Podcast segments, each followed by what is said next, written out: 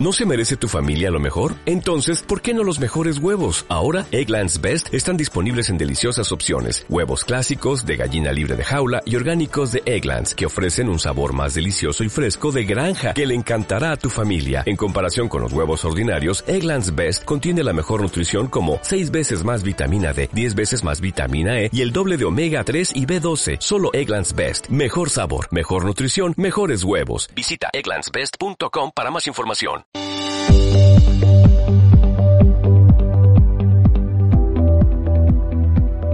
En Sectorial nos dedicamos a entender a Colombia y el mundo explicados desde sus sectores para poner a favor de las personas y empresas las oportunidades que de esto se desprenden y alertar sobre las amenazas en los mismos. Encuentra nuestros podcasts todos los viernes. Bienvenidos. Ante la presentación de la reforma tributaria por parte del gobierno, son muchas las discusiones que se están presentando con celeridad, teniendo en cuenta que el proyecto tiene mensaje de urgencia, por lo que será aprobado rápidamente, generando como riesgo el poco margen para el análisis y ajustes a profundidad.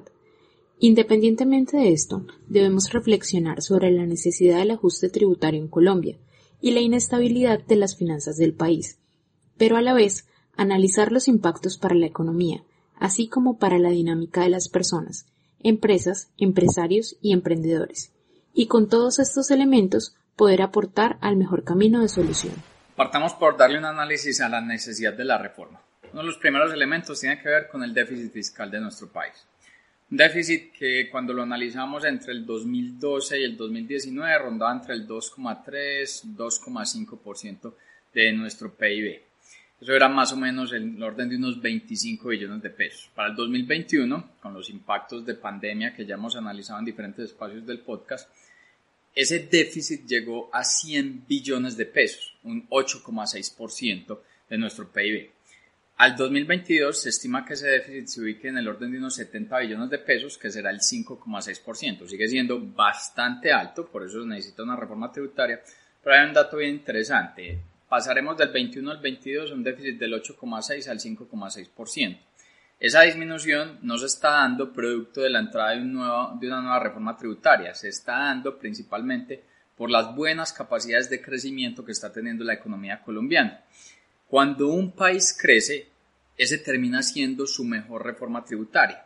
El país crece, las empresas crecen, los ingresos aumentan, tanto de empresas, de personas, y de ahí provienen las fuentes de recaudo.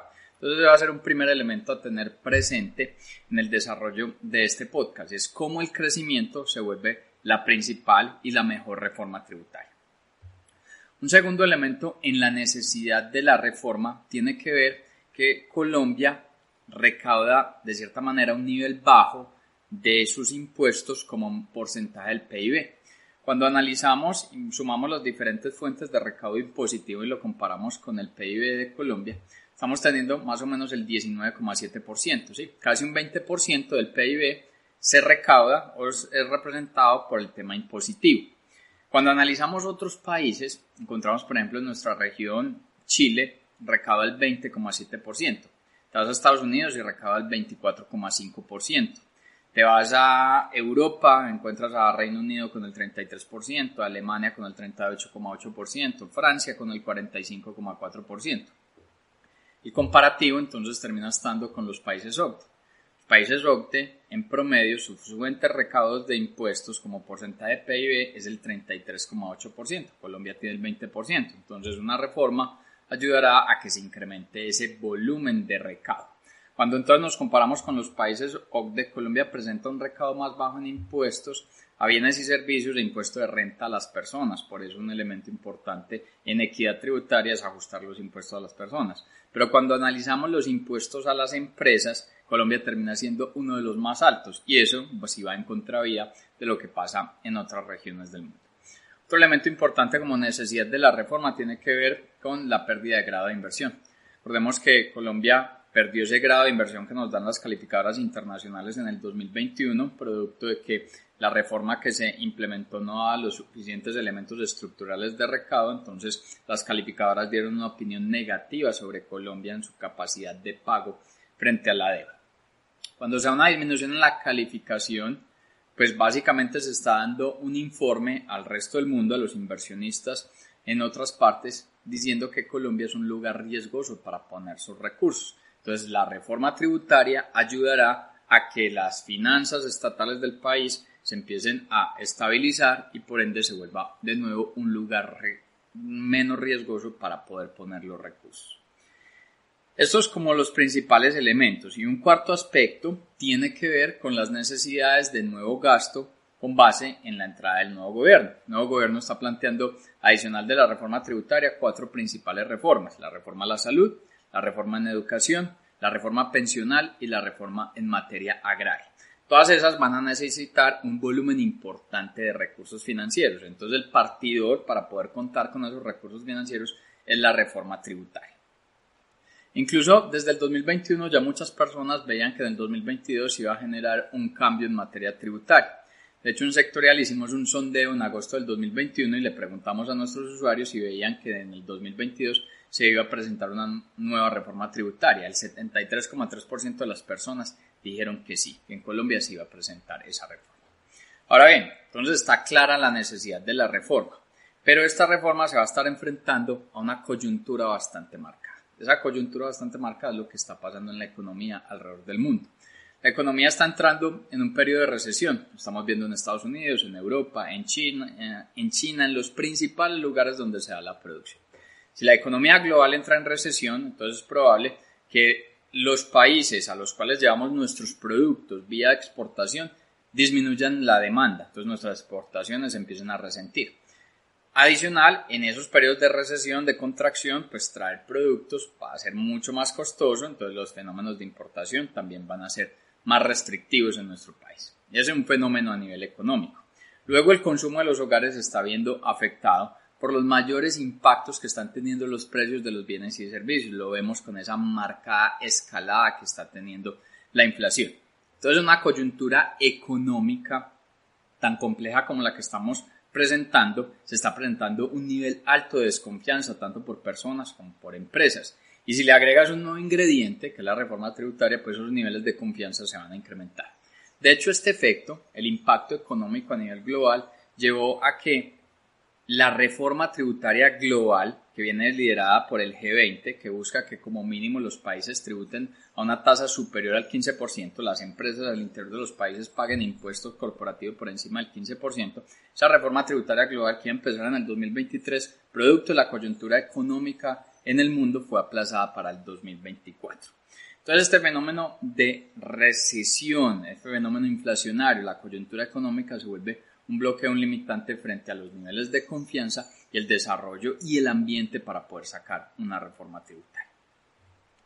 Pese a que entonces en el mundo se está dando esa recesión, estos fenómenos inflacionarios, cuando analizas la economía en nuestro país, es de las pocas regiones alrededor del planeta que tiene buenas tasas de crecimiento económico. Esa buena tasa de crecimiento económico se está convirtiendo en un escudo para combatir que nuestro país no llegue a una situación de recesión. Por eso, de nuevo, el crecimiento económico se vuelve la principal reforma tributaria.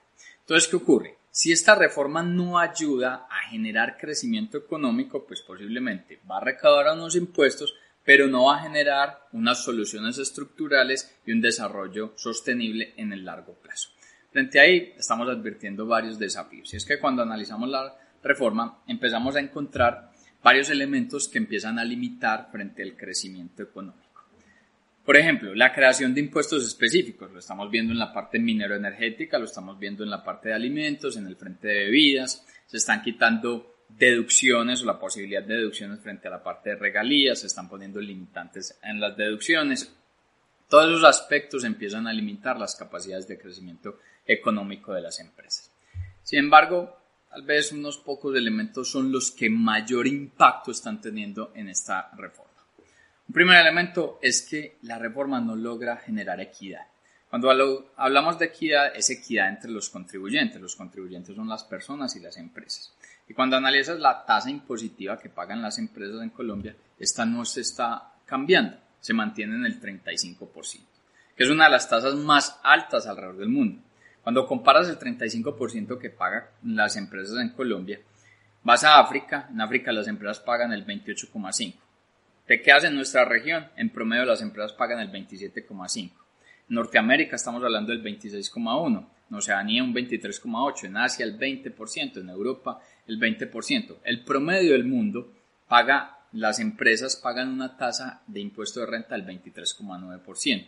El promedio de países OCDE, la organización a la cual pertenecemos, paga el 23,5%. Es decir, la tasa para empresas en Colombia es 11,1 puntos superior a la del mundo, 11,5 por encima del promedio de países OCDE y 4,5 mayor a Sudamérica. Los recados tributarios van a seguir recayendo sobre las empresas y las empresas cuando tienen esa alta carga tributaria pues le dan limitantes al desarrollo y al crecimiento. Luego, ¿qué ocurre? Cuando le creas esos impuestos específicos que reseñamos, pues esa tasa de tributación cada vez va a ser mayor. Sin capacidad de crecimiento de las empresas, pues no hay capacidad de empleabilidad, no hay capacidad de inversión, no hay capacidad de generación de ingresos para las personas. Ese es un primer elemento. Un segundo elemento, que es un gran desafío, tiene que ver con los impuestos a los dividendos. El proyecto de reforma tributaria busca crear una especie de cédulas únicas. Esas cédulas únicas tributarias equiparan los diferentes tipos de ingresos con tarifas marginales. Esos tipos de ingresos, ahí están los dividendos. Hoy los dividendos pagan una tasa del orden del 10%. O sea, una persona que su sociedad le genera unas utilidades, se las entrega como dividendos, sobre esos dividendos que recibe, paga el 10%. El proyecto de reforma, con esas tasas marginales en la parte de dividendos, puede llegar a agravar a las personas de mayores ingresos del orden de un 39% en los dividendos, pasar del 10 al 39%. Luego, esos dividendos que recibió, sobre las utilidades que provienen, la empresa ya pagó impuestos sobre la misma, entonces se genera una doble tributación, es decir, que hay una tasa efectiva mucho más alta por parte de las empresas. Eso le resta completa competitividad. Y esa poca competitividad hará que muchas de las inversiones se, relocalicen y no vean a Colombia como un sitio atractivo. Pasa entonces de nuevo un impacto a nivel empresarial. Cuando uno detalla mucho más esos impactos, va a haber unos mayores limitantes posiblemente en el emprendimiento.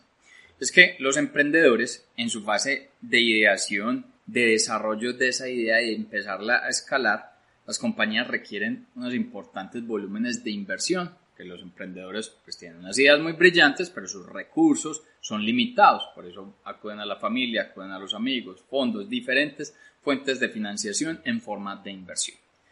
Cuando esos actores que fondean las inversiones de los emprendimientos ven que en Colombia fuera de una tasa impositiva del 35%, los niveles de dividendos son del 39%, va a ser poco atractivo. Entonces los emprendedores tendrán altos limitantes para levantar capital que es necesario sobre todo en esas etapas tempranas de su emprendimiento.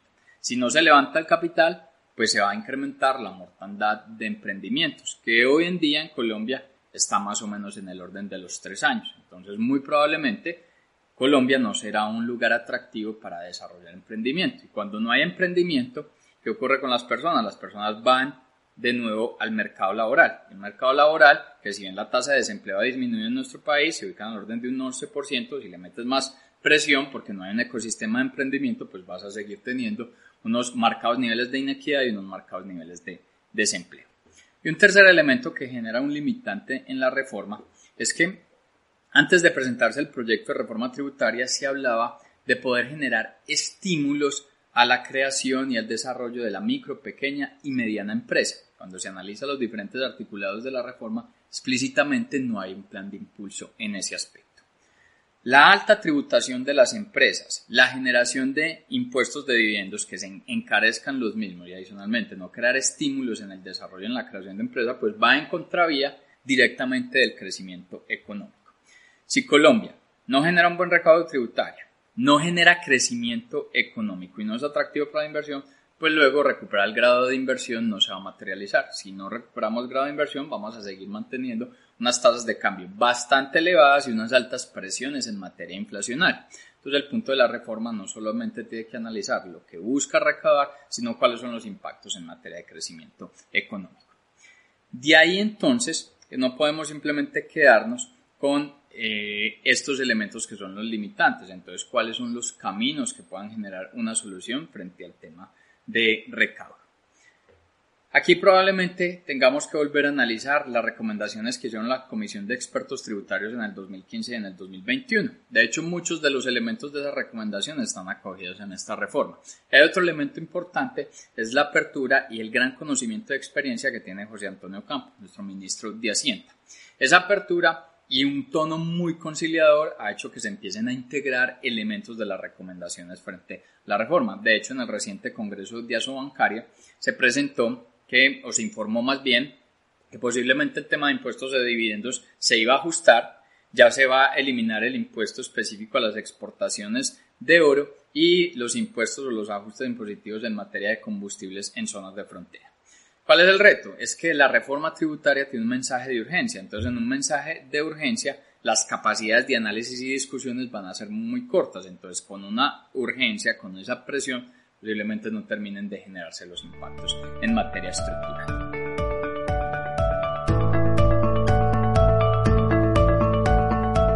Desde sectorial actual vemos que son nuestras recomendaciones frente al tema eh, impositivo. Primero, que el impuesto de renta a las empresas pase de ser un 35 al 30%, que se retire eh, los elementos asociados a los impuestos de dividendos. Con esos dos elementos se crea un mecanismo o se crea un gran ambiente para poder mantener tasas de crecimiento económico en nuestro país el próximo año, 2023, hacia el orden del 4,5%. Pero ahora bien, si haces esos ajustes, ¿de dónde van a venir las fuentes de recaudo para poder cubrir los huecos fiscales que tiene el país? Nosotros encontramos posiblemente dos los elementos que hay que analizar. Cuando analizamos el recaudo del impuesto de renta a las personas, Colombia es del orden del 1,8%, en países OCDE es más o menos del orden del 8%. Creemos que ahí todavía hay un espacio por ajustar. El espacio por ajustar es que las personas que tienen ingresos mensuales mayores a 2 millones de pesos deberían empezar a declarar. No a pagar, pero sí a declarar. Cuando las personas empiezan a declarar, pues la DIAN tiene un mecanismo de poder cruzar y ver cómo van evolucionando sus dinámicas de ingresos para luego generar los recaudos en los momentos en los que se puede dar la contribución inicialmente no en los 2 millones, donde vemos que las personas deberían empezar a pagar impuesto de renta cuando sus ingresos mensuales o empiecen a superar el orden de los 3,5 millones de pesos. Y que se ajusten las tarifas, que hoy se han dicho esos ajustes las tarifas sean mayores en ingresos mayores a 10 millones de pesos, empiecen a ser ajustados en el orden de los 7 millones de pesos. Eso generaría la equidad en materia en que las mayores fuentes de recaudo se empiezan a recaer sobre las personas y no sobre las empresas, la empresa como motor de crecimiento y de desarrollo. Y el otro aspecto es poder analizar el tema de algunas tarifas diferenciales que se presentan en IVA. No tocarla del 0%, la canasta básica tiene que mantenerse en el 0%, porque si no, no se generarían las capacidades de consumo para las poblaciones más vulnerables, las personas de menos ingreso. Pero sí en las tarifas diferenciales empezar a analizar ajustes de las mismas, posiblemente llevarla a la tarifa general. Con esos dos elementos muy probablemente se va a generar el recaudo tributario que generaría bajar el impuesto de renta de las empresas del 35 al 30% y retirar los aspectos de impuesto a los dividendos. Esos elementos permitirán entonces tener recaudo tributario, que las empresas sigan creciendo, que los emprendedores se, eh, se mantengan con esa combinación, la economía colombiana seguiría creciendo, recuperaríamos muy probablemente nuestro grado de inversión. Nuestra tasa de cambio de 4.400 podría disminuir a 3.700, 3.500 pesos y ahí directamente la inflación disminuiría. Terminaríamos encontrando un escenario donde Colombia empieza a ser un país mucho más viable y mucho más atractivo para seguir desarrollando y creciendo económicamente. Hasta aquí el episodio de hoy del podcast sectorial. Si te ha gustado, gracias por compartirlo. Te esperamos en el próximo. Recuerda que todo nuestro contenido de inteligencia sectorial lo encuentras en www.sectorial.co.